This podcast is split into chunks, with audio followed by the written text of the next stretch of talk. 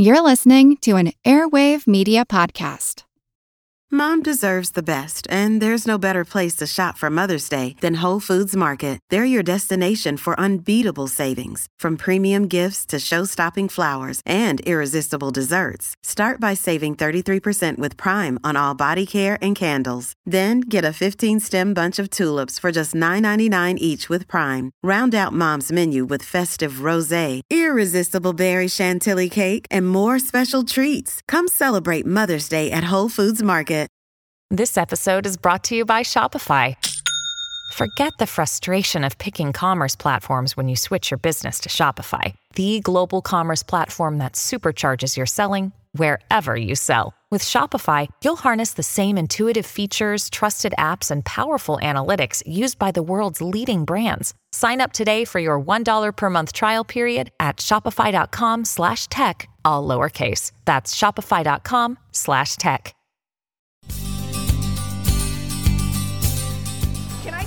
Two spring salads with chicken to go. Salads with chicken to go.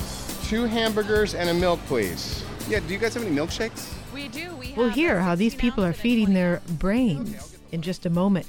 I'm Molly Bentley. And I'm Seth Shostak, and I'm feeding my brain with this crossword. And it's supposed to boost your brain power, you know. All right, 6-letter word for adept. 6 letters, A-D-R-O-I-T. That's 6, adroit. All right. Crosswords can strengthen our cognitive function, in other words, the workings of our brains. 21 across, 5-letter word for accelerated. But there may be quicker methods. Got it, rapid. Down the line. We're expected to get really small probes that we can stick deep inside the brain and connect to individual neurons. 6-letter word for android. You know, go right inside the brain. C-Y-B-O-R-G. Got that. Once we can do that, we can start making a replica of the brain out in the computer world. Then you store your memory outside your head. Where the computer's essentially got a nerve-for-nerve replica of what's inside your head. 8 letters for intelligent and aware. S-E-N-T-I-E-N-T. Sentient. Got it. So that's where our brains are headed. But first, let's take a look at where they've been, rather how we got our big brains. Remember this scene? And you want whipped cream?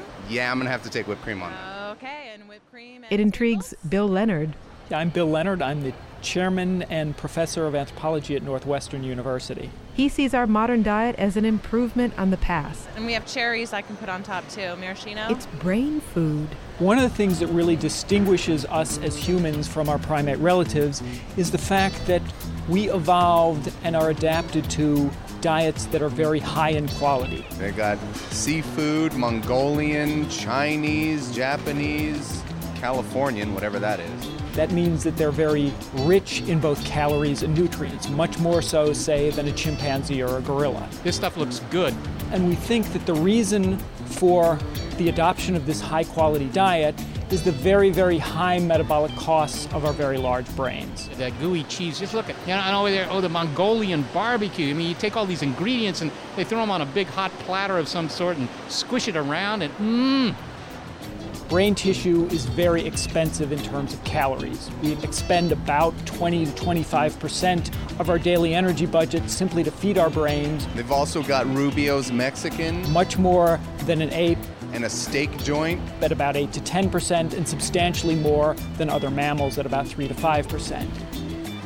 Hey, Cinnabon! Cinnabon! Now, you said high quality food. I think some nutritionists might debate that point with you of whether or not the big cheeseburgers and sodas are high quality. High quality, I'm talking about in a real evolutionary ecological sense. And when you look at the history of our species, for most of our evolutionary history, the biggest problem that we had to deal with was not getting enough food rather than getting too much. Consequently, what we see as important in human evolution is innovations over time that allowed us to improve the quality of what we were eating and become more efficient at extracting those calories from the environment. Yeah, there's just too many things to choose from, and I kind of want it all, so I think we need to adopt hunting and gathering strategy. and it's important because it is a fundamentally more effective way of extracting calories from the environment. So I'm going to go get some pizza and a couple of burgers over that way, and why don't you head over to the Mongolian barbecue place? Hunting and gathering is fundamentally a divide and conquer strategy where you send a portion of your population out with a search image for one type of food, meat, animal material. All right, you go get the pizza?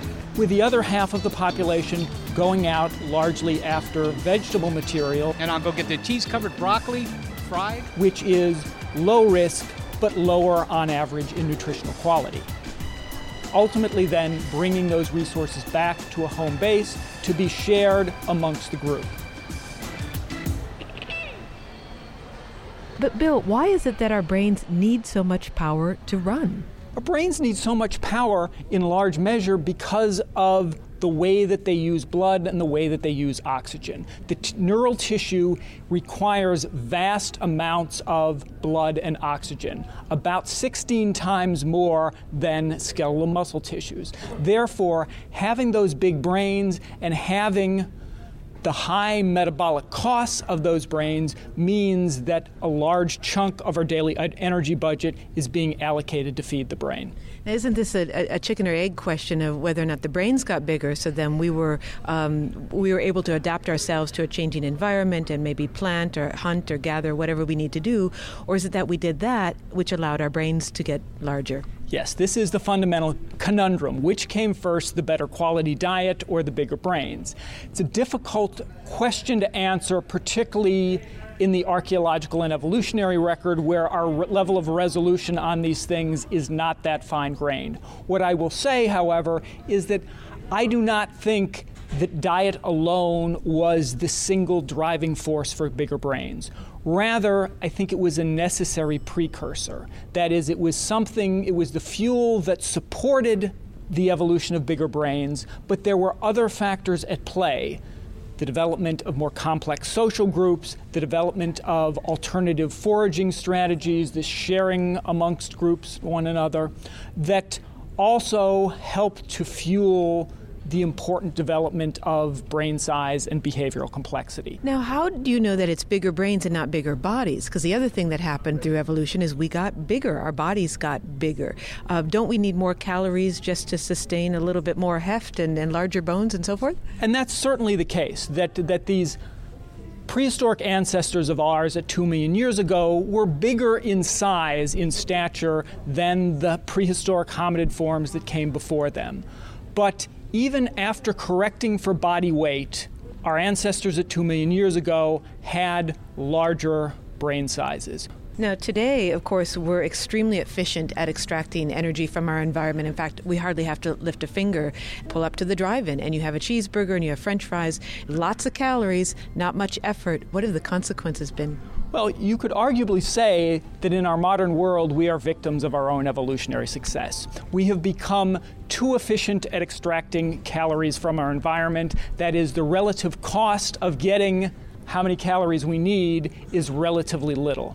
Some nutritionists have gone as far as to say that we actually live in modern times in obesogenic environments, environments where calories, high-calorie foods, high-fat foods are in abundance, and environments where the amount of activity and energy that is needed to procure those foods is so low as to tilt the balance of energy in versus energy out in a positive direction, leading to an excess of calories and, over time, an excess of people. Why aren't our brains just getting bigger, though? If we're putting all these calories, if we're super efficient now at bringing in the calories, shouldn't the human brain be evolving at maybe a quicker rate? The human brain could, in theory, be evolving at a faster rate. The problem is, however, that there are constraints associated with getting a big brain. One of the problems, of course, is getting that big child with the big brain through the birth canal. And one of the things that we know has already happened in human evolution is that modern human moms actually give birth to babies that are relatively underdeveloped for their age. We say we give birth to altricial young, meaning that they are relatively more dependent and relatively underdeveloped for their age, essentially. Why did this happen? We think it's an accommodation to allow for the passage of babies through the birth canal and still allow for ever greater development of brain size. Essentially, what we see in human infants is that the rapid brain growth that typically is only seen in the womb is now extended for a year to a year and a half postnatally. Well, if this is all brain food, if this is all to serve the brain, why can't we just think these extra calories off? Why can't we burn them off with thinking? I've tried that. It doesn't work. You actually have to get on a treadmill or get on your bike. But why doesn't it work that way if it's all going towards the brain? Well, a large chunk of it is going towards the brain, but a lot of that is maintenance costs. And remarkably, the number of extra calories that you use, doing calculus problems, for example, as opposed to just sitting there and watching TV, is not hugely different. Do you burn calories doing calculus? You burn a few extra calories thinking. You would burn more calories if you were doing calculus while you were walking on a treadmill. And that's because even though the brain consumes energy at a much more rapid rate, per pound or per gram, say, than skeletal muscle tissue, we have much more muscle tissue in our body than we have brain tissue. As a consequence, if we really want to up the total number of calories that our bodies need, the best thing to do is move those big muscles. Oh, you know what? Before we go, I got to get something for dessert. I mean, we got to get the Cinnabon or something. Cinnabon? Oh, hey, but Gary, it looks like they're closing over there. Oh, man, they're closing down. I'm going to go get it really quick, okay? The big muscles of the legs and the big muscles of the arms. Run, Gary, run. All right, I'll be right back. Be sure to get two, Gary. Okay, thank you very much. Thank you. Bill Leonard is department chair and professor of anthropology at Northwestern University. IQ tests through time, France, 22,000 BC. Okay, Grog, how many rocks?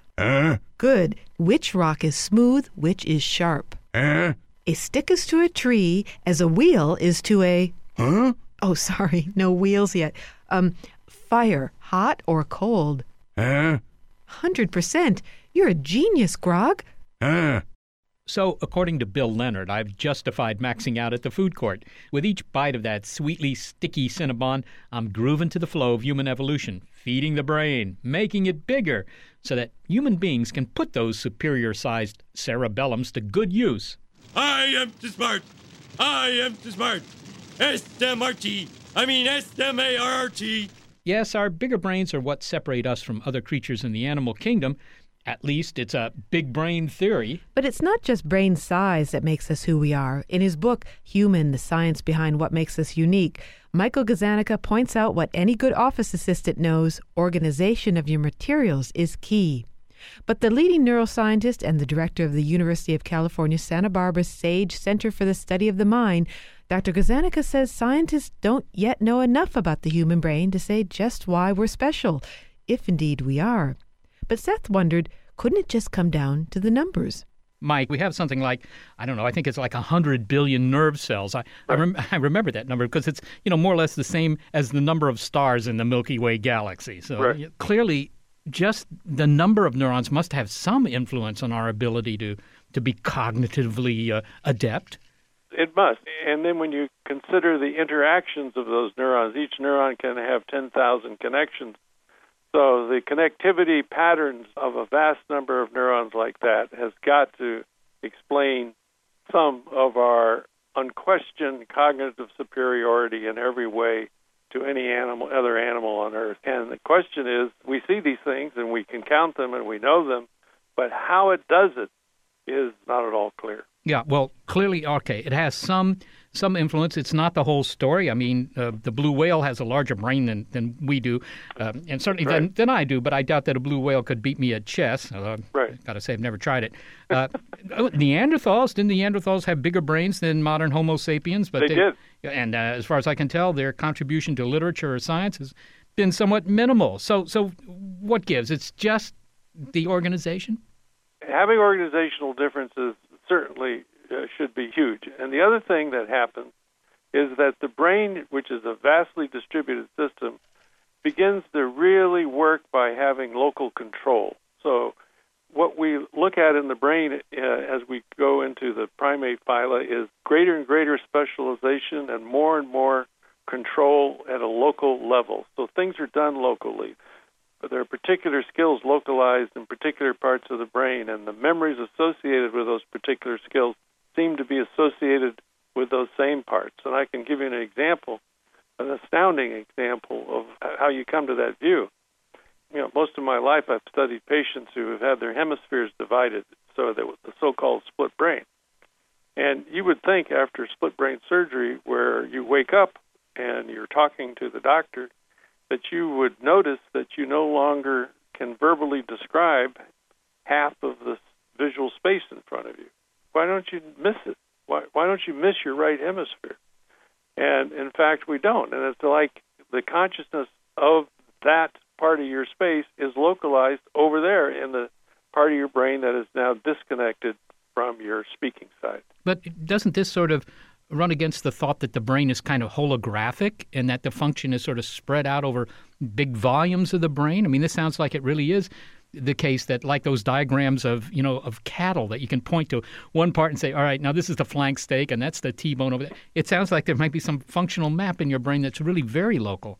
Well, I think there's increasing evidence that is the case, and somehow when we experience the phenomenal conscious unity that we all have, that what is happening is that we're just shifting between all of these local control systems that are up at a particular time.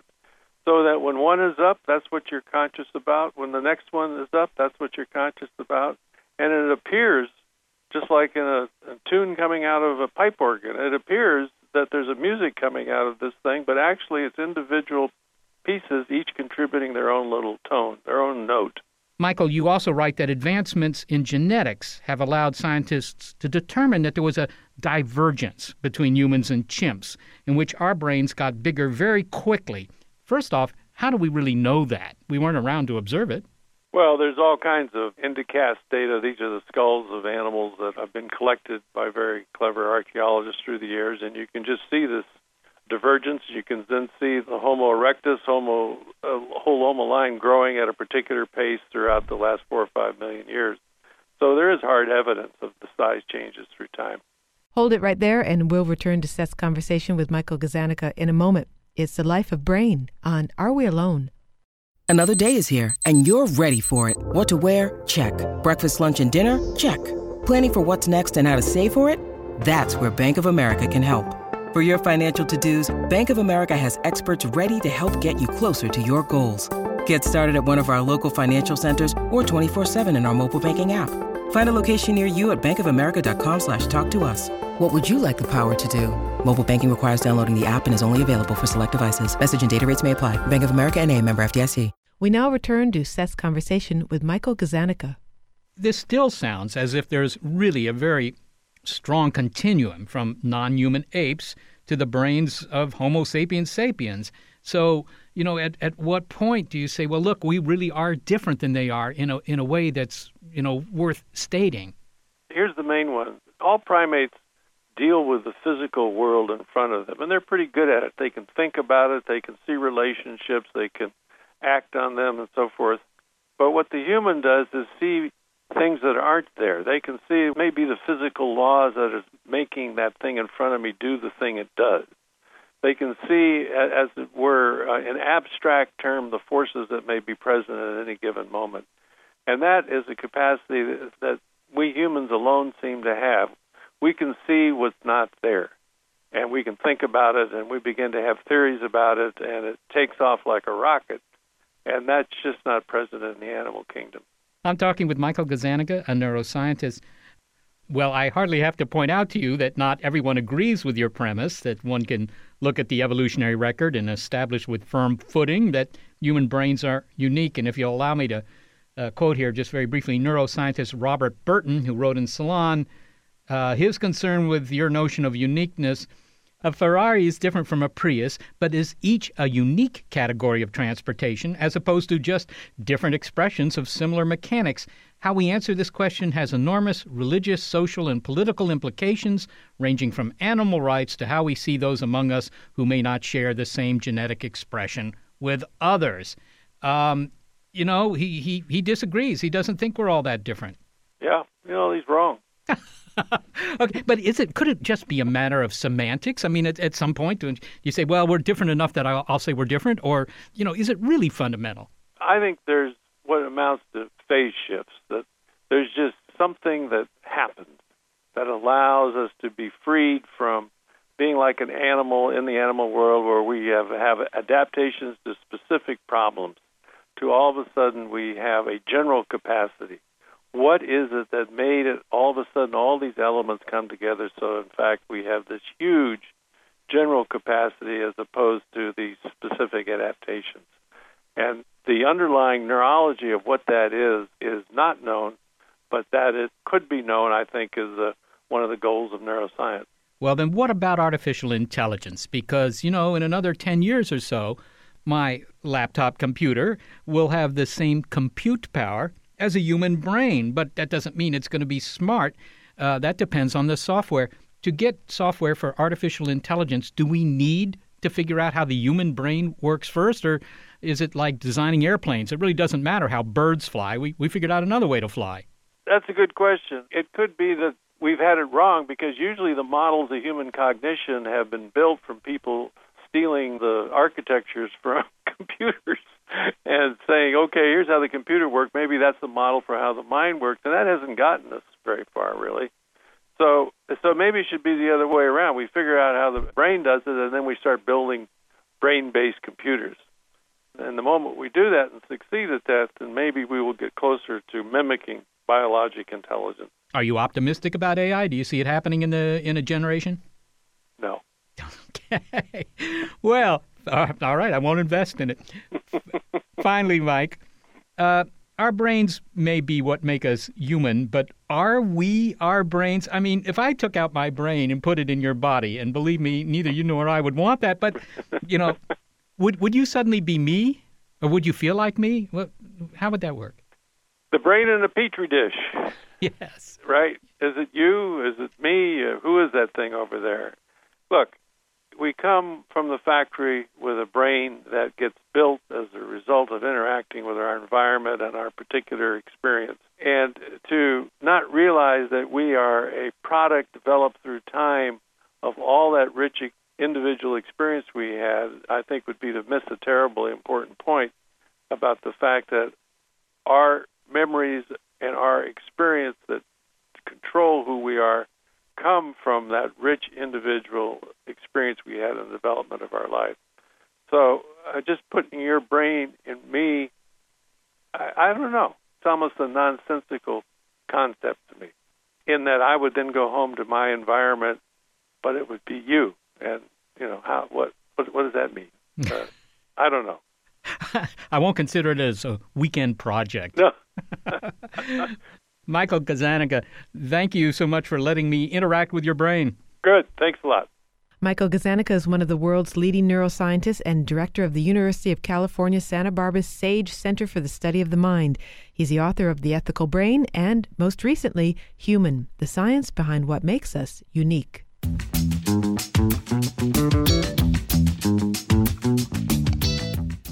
IQ tests through time, Greece, 500 BC. Okay, Demetrius, what is the golden ratio? Excellent question, Professor Euclid, and necessary for further inquiry into art or architecture. I give my response as 1 plus the square root of 5 over 2, or approximately 1.6. Quite right.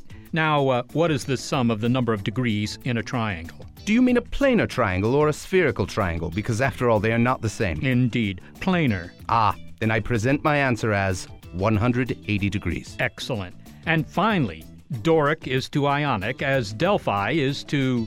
My considered reply is Piraeus? No, I'm afraid not, Demetrius. And as a result, your score is not sufficient to work at the Knossos Olive Oil Emporium. But perhaps you could join Alexander and march to India.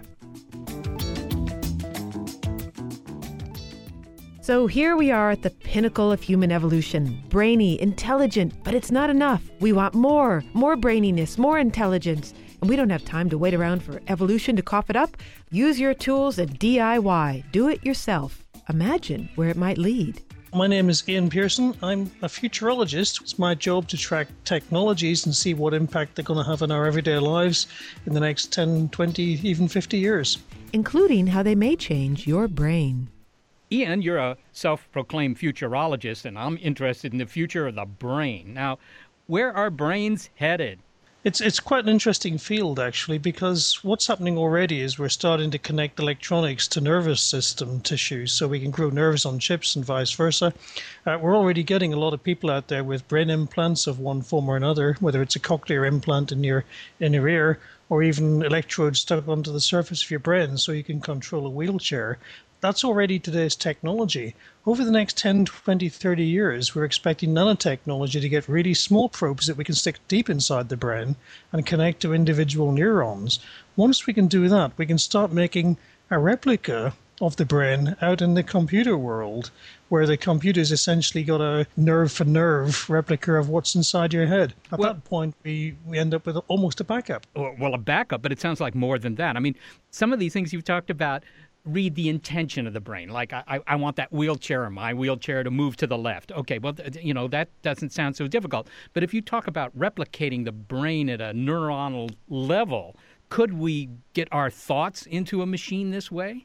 I think the way it's likely to happen is a very gradual one. I mean, already we're starting to see some very simple implants, and all they do at the moment is pick up very, very different signals so they can tell whether you're thinking left, right, up, down, or fire, or something like that. That's really quite simple stuff. When you get a lot more resolution, when you can get down to a small group of neurons, or even in the very far future, just an individual neuron, then we really can start making a replica of that neuron outside in the computer world. So if we can make a replica of any part of the brain, we can speed it up dramatically.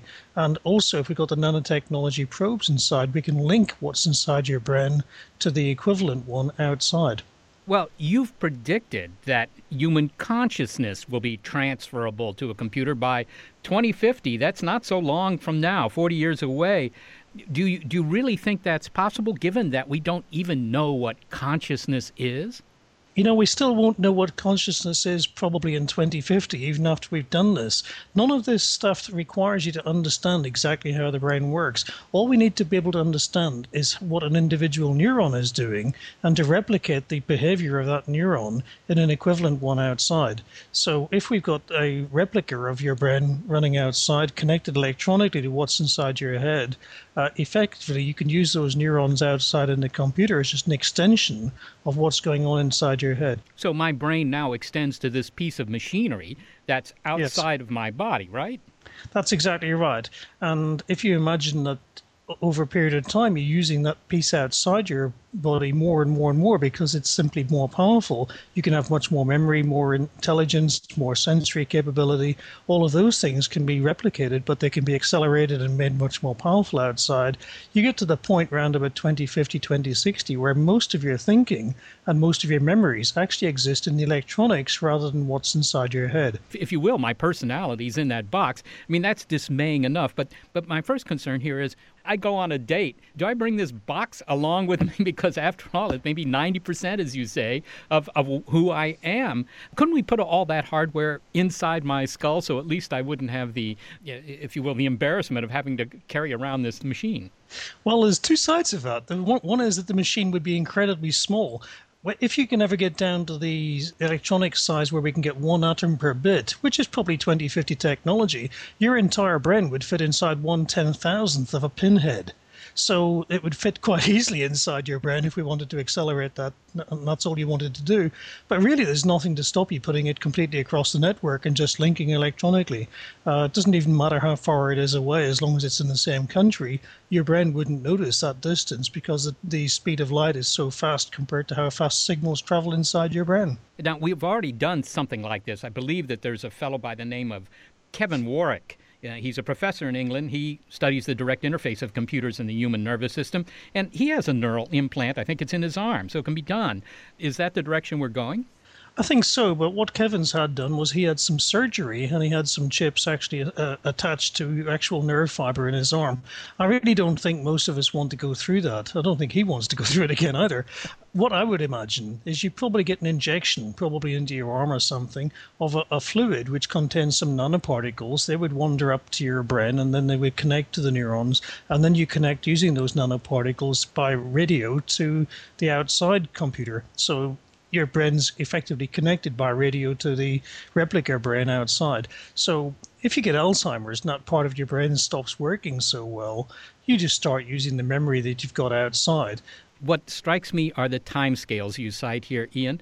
You're talking about stuff happening by 2025, 2050. I mean, this is all this generation.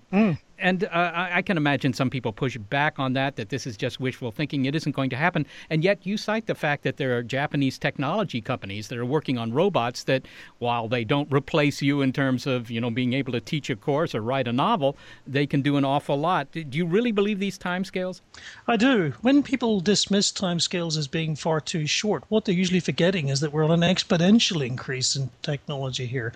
We will see as much new technology in the next 20 years as we seen in the last 100, and then 10 years after that. That really brings things much further forwards. Every new technology we get helps us in the design of every other new technology. So when we get better nanotech, we can do better computing. Then we can do better biotech. So then we can figure out how the brain works faster. Then we can do more AI and we get more nanotech. It all goes around in a nice virtuous circle. Thanks so much for talking to me. That was good fun. Thank you. Ian Pearson is a futurologist at Futurizon, an institute that looks at trends, you guessed it, in the future, including the future of the brain. And he's not the only one. Well, I think we are getting more and more focused on building better brains. There's a lot of discussion about how you can enhance brains. A biologist who's done significant research on Alzheimer's disease, Stephen Rose is director of the Brain and Behaviour Research Group at the Open University in London.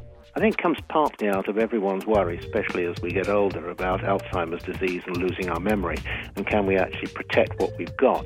But then on top of that comes the idea of, well, can we enhance what we've got as well?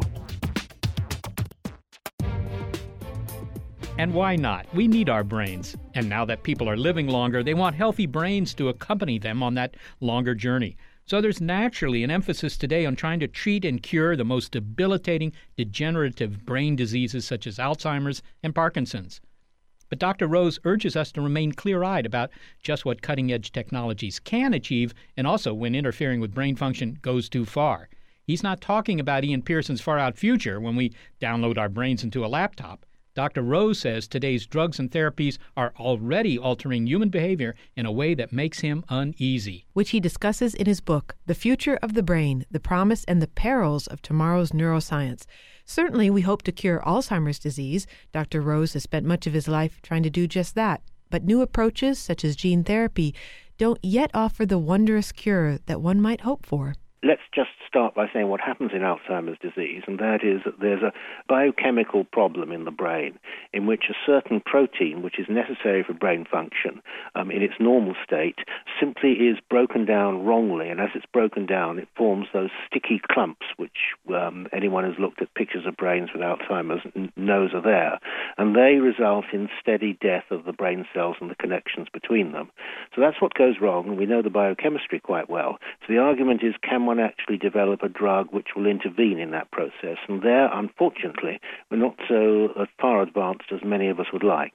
Well, that's surprising to me because the impression I get, it's only a subjective impression, but from reading, you know, science news pieces and so forth, is that, well, Alzheimer's is one of those dreaded diseases, if you will, that we might be actually rather close to curing. Well, yeah, I mean, we felt like that for a very long time. There was a first generation of drugs, and there were 3 or 4 of them. They all worked in the same sort of way. I'm not sure what the trade names are for them in the States, but one of them is Aricept, for example, in the UK, or Reminil, Memantine, others of those.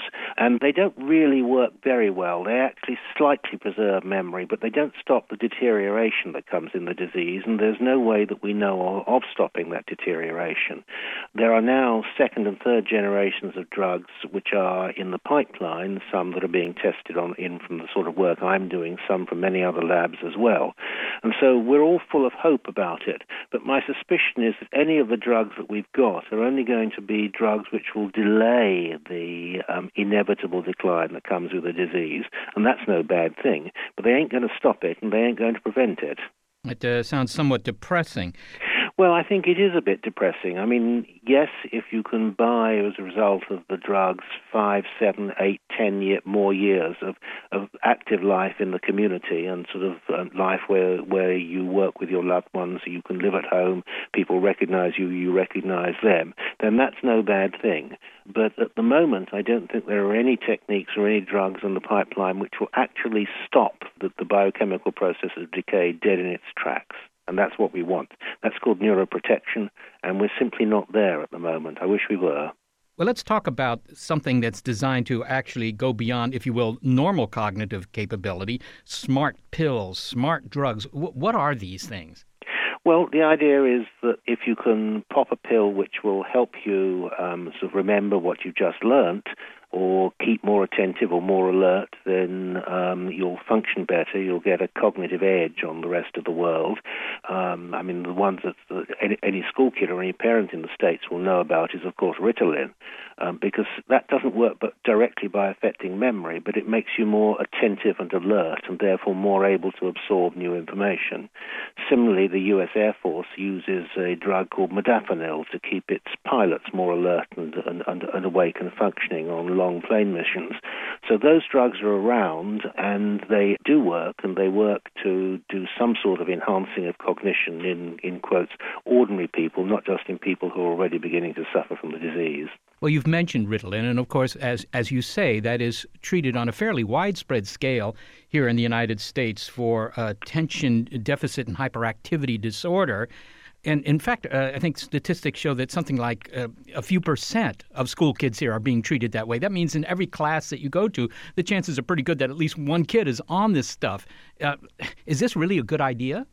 Well, I think it's a very bad idea. It's certainly the case that attention deficit hyperactivity disorder is diagnosed up to 10 times more frequently in the States than it is in Britain or elsewhere in Europe. And indeed, in the UK and elsewhere in Europe, the disease didn't really exist as a recognized condition until the last 15 years or so, when I think we caught it from the States in some ways. I'm pretty worried about it because there are no good long-term studies of what happens to treating young brains for a long period of time with drugs of this sort. Certainly, if you use Ritalin in a short period of time in order to sort of stabilize the relationship between the school and the kid and the parents, that might be worth having. But I'm really worried about using it extensively. Hold on. We'll return to Seth's interview with neuroscientist Steve Rose in a moment. You're listening to Are We Alone? IQ Tests Through Time, Palo Alto, 2009 AD. Jason, how many rocks? Can I Twitter for help? The answer is 2. Now, Newton is to gravity as Einstein is to... Aren't they both dead white males? Yes. So how is that relevant to my experience? That doesn't reflect my socio-ethical racial history, and I refuse to answer the question. One more. Which continent lies between the Atlantic and the Pacific Ocean? Can I Google Earth it? No, no need. Welcome to Stanford. From the latest in artificial intelligence to new apps and business upgrades, the tech industry is always changing and growing. So keep up with the Daily Crunch podcast from TechCrunch. With new episodes released nearly every day, the Daily Crunch gives you a brief overview of the biggest tech headlines, and it's all delivered in around 5 minutes or less, so you can easily hear about the latest updates while trying some of those updates for yourself. Listen to The Daily Crunch now, wherever you get your podcasts. That's The Daily Crunch, wherever you get your podcasts. We now return to Seth's conversation with neuroscientist Stephen Rose. Stephen, perhaps at the risk of you wondering to what lengths I will go for this program, I had my brain wired recently. They put little suction cup electrodes on my head to participate in a neuromarketing demonstration where they would show me television ads that were going to be aired, and they would try and measure the reaction of my brain to these ads. Was I paying attention? Did I find them interesting? Was I in some way convinced by the ad to buy a product? What do you think of this neuromarketing? Well, I suppose I'm sort of mildly responsible for it myself, as we did some experiments actually sort of looking at people, doing brain imaging when people were looking at advertisements, actually, if they were for buying products in the supermarket. I wanted to do it because I wanted to test out people's memories for the products that they liked and which bits of the brain lit up when they were remembering things they liked to buy. But I got deluged by requests from marketing companies and ad agencies afterwards to try and sort of work with them as well, and I felt a bit uneasy about it.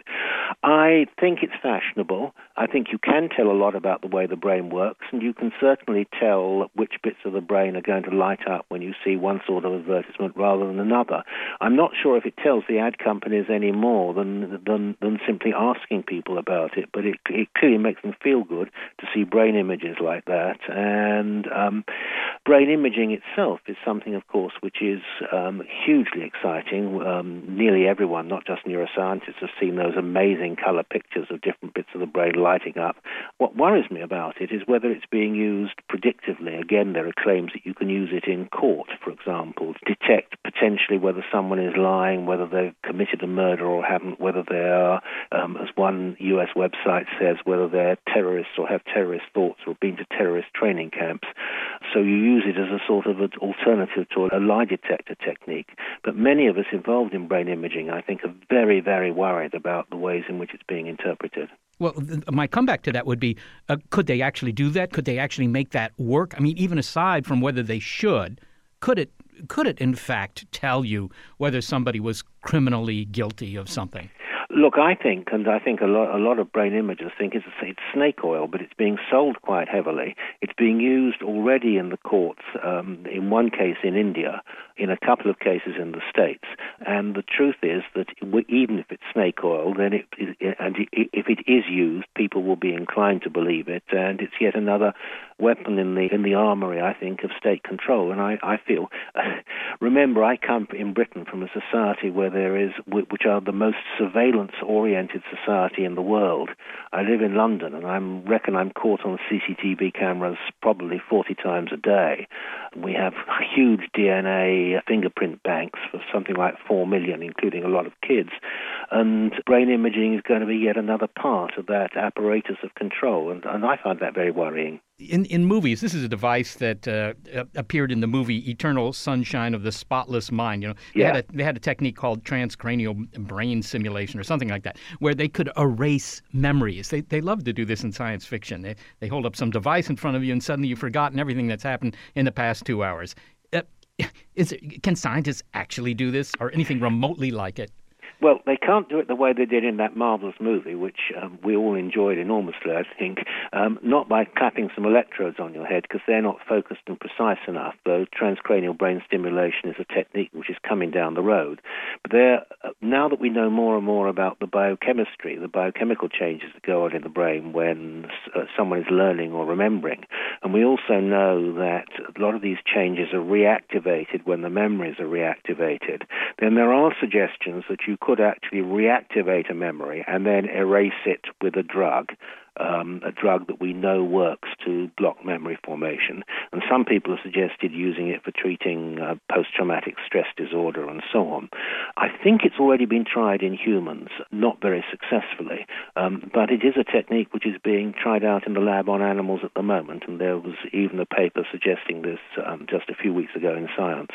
Then in the future, suppose that we really do finally understand enough of how the brain works that we can change our mental processes. And imagine I'm born, you know, a generation or two or three down the line. I'm technologically enhanced. Half of my brain might be new wiring or maybe it has an implanted chip or some sort of drugs are put into me. Am I still a human, or have I, you know, become a different species? I mean, what does this imply about our humanity? Well, there are a lot of people who argue that you would become what's called a transhuman in that sort of way, and there are a lot of bioethicists, transhumanists, who are very excited about the prospect. I'm a little cautious because I think there are limits to human ingenuity in actually achieving this. I think I'd be quite satisfied if a couple of generations down, or one generation down, one has solved Alzheimer's. because one has solved some of the other terrible brain diseases like Huntington's and Parkinson's.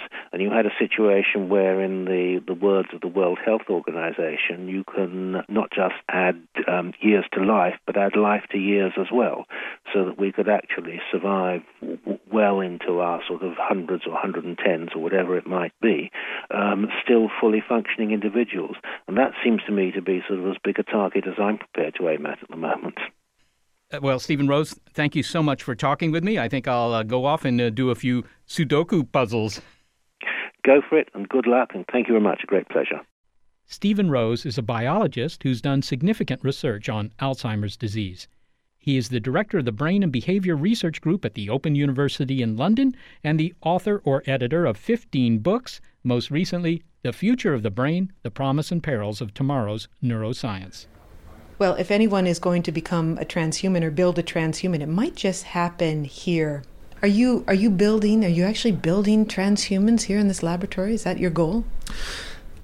Our goal is not to build transhumans, but our goal is to build enabling technologies that allow us to treat people who are suffering from major neurological and psychiatric disorders. Ed Boyden is a neuroscientist at Massachusetts Institute of Technology, working at the MIT Media Lab on neuroscience and neuroengineering. I understand we're going to go for a walk. Let's go.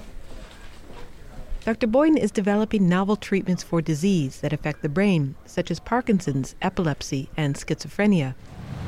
This is an area where we do molecular biology. We synthesize molecules and then we make them so that we can create, in our case, molecules that sensitize neurons to being activated or shut down by pulses of light. So this is kind of the making stuff room. Well, a lot of people talk about the future of engineering better brains, but it looks like you're not just talking the talk. Not only are you walking down the hallway right now, you're also walking the walk. You're actually trying to engineer better brains. Is that right? I'm trying to keep up with you. You're walking very fast. Sorry. Well, there's a lot of brain disorders out there that we'd like to be able to treat. Which means getting to know brain cells or neurons up close. Unlike a computer, which has a fairly small repertoire of different elements in it, a transistor here, a capacitor here, the brain has thousands of different kinds of cell, and we have to understand how these cells work together to mediate the computations in our brain and how we can correct the activity if it goes awry. Well, this might not be as photogenic as it used to be because we put up all the light-proof materials, but since we do a lot of work with light in the brain... There are a lot of signs here that say, danger, danger, danger. Why is that? Well, we're using a very, very bright laser here because we want to focus light upon individual cells to see if we can activate them and shut them down. And so for maximum flexibility, we're using extremely powerful lasers, and the light is also invisible. It's infrared light. So if you were to have it shine on you, you might not even know it. So we have a lot of shielding, we have a lot of blockers here, and a lot of warning signs to make sure that people don't get in the way of the lasers. One way that brain cells signal is called spiking, in which electrical information, travels down the axons. And because it's a binary all or none effect, you can control cells very robustly. Either it fires or it doesn't. He's able to identify and target cells for specific diseases because many neural disorders are due to changes in particular regions or cell types in the brain. It's become clear, for example, that Parkinson's disease is due to changes in specific cells that make a modulator called dopamine that sit in the brainstem, or that schizophrenia is clearly associated with changes in certain classes of inhibitory cells called interneurons in the cortex. The goal is to make those targeted cells in the brain create a protein that makes the cells sensitive to light. And in order to do that, we have to inject a virus into the brain. The virus carries the gene that encodes for this protein, the same way that our DNA and our genome encodes for the proteins that make us up. So, for example, a cell in our liver might express different proteins than a cell in our brain, and within our brain, different cells will express different proteins. We can take those regulatory sequences that make those cells unique, put them in front of our gene, and doing so, our viruses will turn on genes just in the cells of interest, the same way that our bodies do it automatically. The virus is common. 90% of people have it already, and it's been used in gene trials. It's also used in the natural world by organisms to convert light into electrical energy. Much like the molecules in our eye that turn light into signals that our brain can understand, we're putting in these genes that convert light into electrical energy in these viruses so that these neurons become light responsive. Okay, so the idea is not that the patient needs to stand under a blue light or a yellow light or whatever it may be to turn on these receptors in the brain. Mm-hmm. What we're doing is delivering light to a very, very local region deep in the brain. And to do that requires an implanted device much like a deep brain stimulator, except that it has an optical fiber instead of a an electrical carrying wire, and that allows us to turn on or off different targets deep in the brain. So for example, epilepsy is associated with uncontrolled oscillatory activity across the brain, large waves of activity that overcome the natural function of neural circuits in the brain. And it would be great if we could just shut down that circuit just for a short amount of time in order to prevent those haywire activity from propagating everywhere. So what we would love to do is to be able to put in some of these optical sensitizers that allow us to shut down neural circuits, put them just into the areas that are overactive, and to turn them off just at the time of a seizure. And when the person is not having those problems, then the device is quiescent and doesn't intervene with the brain. Dr. Boyden's work is representative of the future of neuroscience and neuroengineering. You can think of this as a hybrid between two other areas of existing biotechnology. One is gene therapy, where people are, injecting viruses into the brain that alter the function of different cells in the brain. And one is electrical stimulation, where people put devices into the brain. This is kind of a hybrid of those technologies, except that we're using a virus that delivers an optical sensitizer into the brain, and then we're putting in a device that will deliver light just to those areas. Well, thank you very much. Thank you. Ed Boyden is a neuroscientist at the MIT Media Lab and is in the Department of Biological Engineering. Well, Molly, it sounds to me like his focus is on, curing the sorts of ailments that can interfere with brain function. Right. It's not about building cyborg humans. But, Seth, I suppose in the end that depends on what your definition is of what it means to be human. Well, indeed, that's always the case. But I kind of like the approach. It's sort of like maintaining your car. You can enjoy the car longer.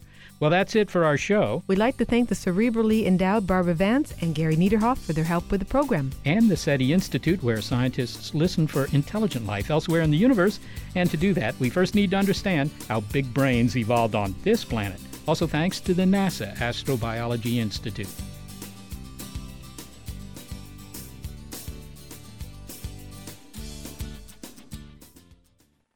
IQ tests through time. The Federal Republic of Iowa, 2080 A.D. Now X18-152, what is the current human population of Mars? Good. Who is the commissar of the United Cyborgs? Affirmative. Silicon is to DNA as carbon nanotubes are to... Excellent, X18-152. You are just what we are looking for. Here is your certificate of approval for self-replication.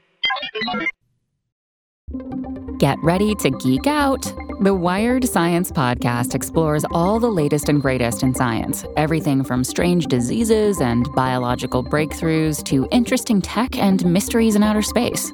Listen to Wired Science today wherever you get your podcasts. That's Wired Science wherever you get your podcasts.